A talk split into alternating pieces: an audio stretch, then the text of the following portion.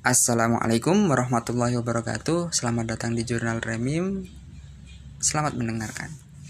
Kali ini saya ingin bahas tentang Berbuat, eh, berprasangka baik. Berprasangka baik terhadap apa yang terjadi di sekitar kita Atau mungkin yang terjadi di antara kita. Ya. Jadi prasangka kalau secara konsep secara teori tapi kita nggak akan bahas teori lebih dalam. Kita yang penting itu adalah membahas praktisnya. Uh, secara teori prasangka baik itu adalah perkiraan terhadap suatu peristiwa atau perbuatan orang lain yang diambil dari sisi positif. Sangat teoritis ya tapi itu kira-kira konsepnya. Jadi positive thinking. Nah, dalam istilah modern positive thinking. Gitu. Jadi bagaimana kita berpositive thinking? Bagaimana cara kita berprasangka baik? Ada dua kondisi uh, di mana kita harus berprasangka baik. Ya yang pertama ini anu ya prasangka baik yang untuk orang lain. Ya, ketika orang lain ketika perbuatan orang lain. Nah, berprasangka baik terhadap perbuatan orang lain. Seandainya orang lain itu berbuat sesuatu kita berprasangka baik terhadap perbuatan orang itu. Ada dua kondisi, kondisi. Yang pertama adalah ketika orang lain itu berbuat baik, ketika dia menunjukkan kebaikan, ketika dia bertutur kata yang baik, berperilaku yang baik, pokoknya kebaikan wes. Yang harus kita lakukan atau yang perlu kita lakukan adalah kita harus berprasangka baik bahwasanya ketika dia melakukan hal itu, itu tulus dari hatinya. Dia berbuat baik, ya wes dari hatinya dia berbuat baik.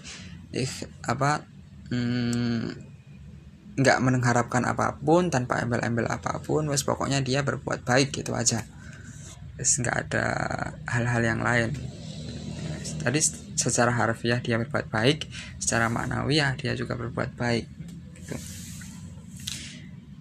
nah karena apa? Karena ini sangat penting. Seandainya orang lain itu berbuat baik dan ternyata memang dia berbuat baik itu malah menjadikan nilai plus bagi kita. Ya alhamdulillah ternyata masih ada orang baik di sekitar kita yang membantu orang lain.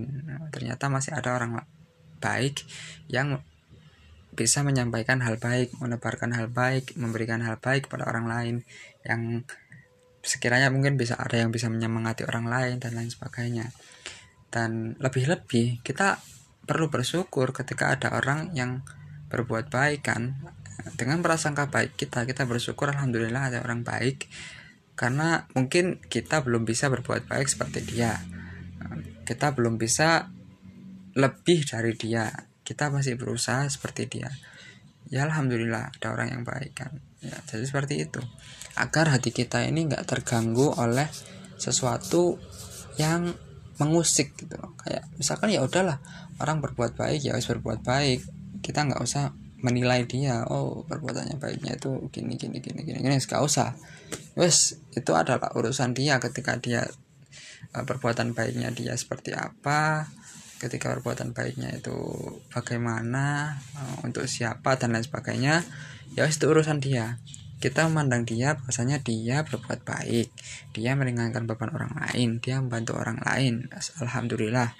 Karena orang baik semakin langka kalau kita membatasi orang baik berdasarkan pada perspektif kita niscaya nggak ada orang baik itu kita akan terus menganggap bahwasanya ya wis kita ini yang baik gitu. Ini perlu dihati-hati. Kemudian kondisi yang kedua adalah ketika orang lain berbuat buruk ketika orang lain menunjukkan keburukan hal yang mungkin nista hal yang hina dan lain sebagainya kita harus terus berprasangka baik. Oh mungkin dia itu nggak bermaksud menunjukkan itu tapi yang keluar itu. Nah, mungkin maksudnya baik tapi ekspresinya kurang tepat. Mungkin maksudnya baik tapi cara dia menyampaikan kurang tepat. Mungkin maksudnya baik tapi perangainya dia memang seperti itu. Mungkin gaya gaya bahasanya memang seperti itu sehingga kita yang nggak terbiasa dengan yang dilakukan orang lain menyangka hal-hal yang kurang baik. Padahal sebenarnya nggak seperti itu. Nah di sini pentingnya adalah kita harus berbuat atau berprasangka baik terhadap hmm, perilaku orang lain itu. Ya siapa yang tahu? Maksudnya baik tapi salah komunikasi kan? Mungkin tetap gaya komunikasinya berbeda dengan kita sehingga kita nggak bisa memahaminya. Nah yang perlu kita lakukan ya kita bertanya kepada dia maksudnya apa bagaimana agar lurus semuanya dan seandainya ada mungkin orang lain berbuat baik eh berbuat buruk kita harus tetap bersangka baik oh jangan-jangan dia berbuat buruk karena ingin menutupi kebaikannya eh, di belakang dia nggak seperti itu di depan kita seperti itu kayak gitu urusan bagaimana kok dia menyembunyikan ini dan itu itu bukan urusan kita yang penting kita berprasangka baik barangkali dia memang berbuat baik di belakang yang nggak kelihatan kita sehingga kita nggak tahu nah ketika orang lain berbuat buruk kita nggak boleh. Jangan sampai sekalipun jangan sampai kita mencela orang itu. Karena kita nggak tahu suatu saat nanti ternyata dia yang lebih baik dari kita atau malah dia yang e, kebaikannya lebih banyak dari kita atau bahkan dia derajatnya lebih tinggi dari kita. Kita nggak tahu.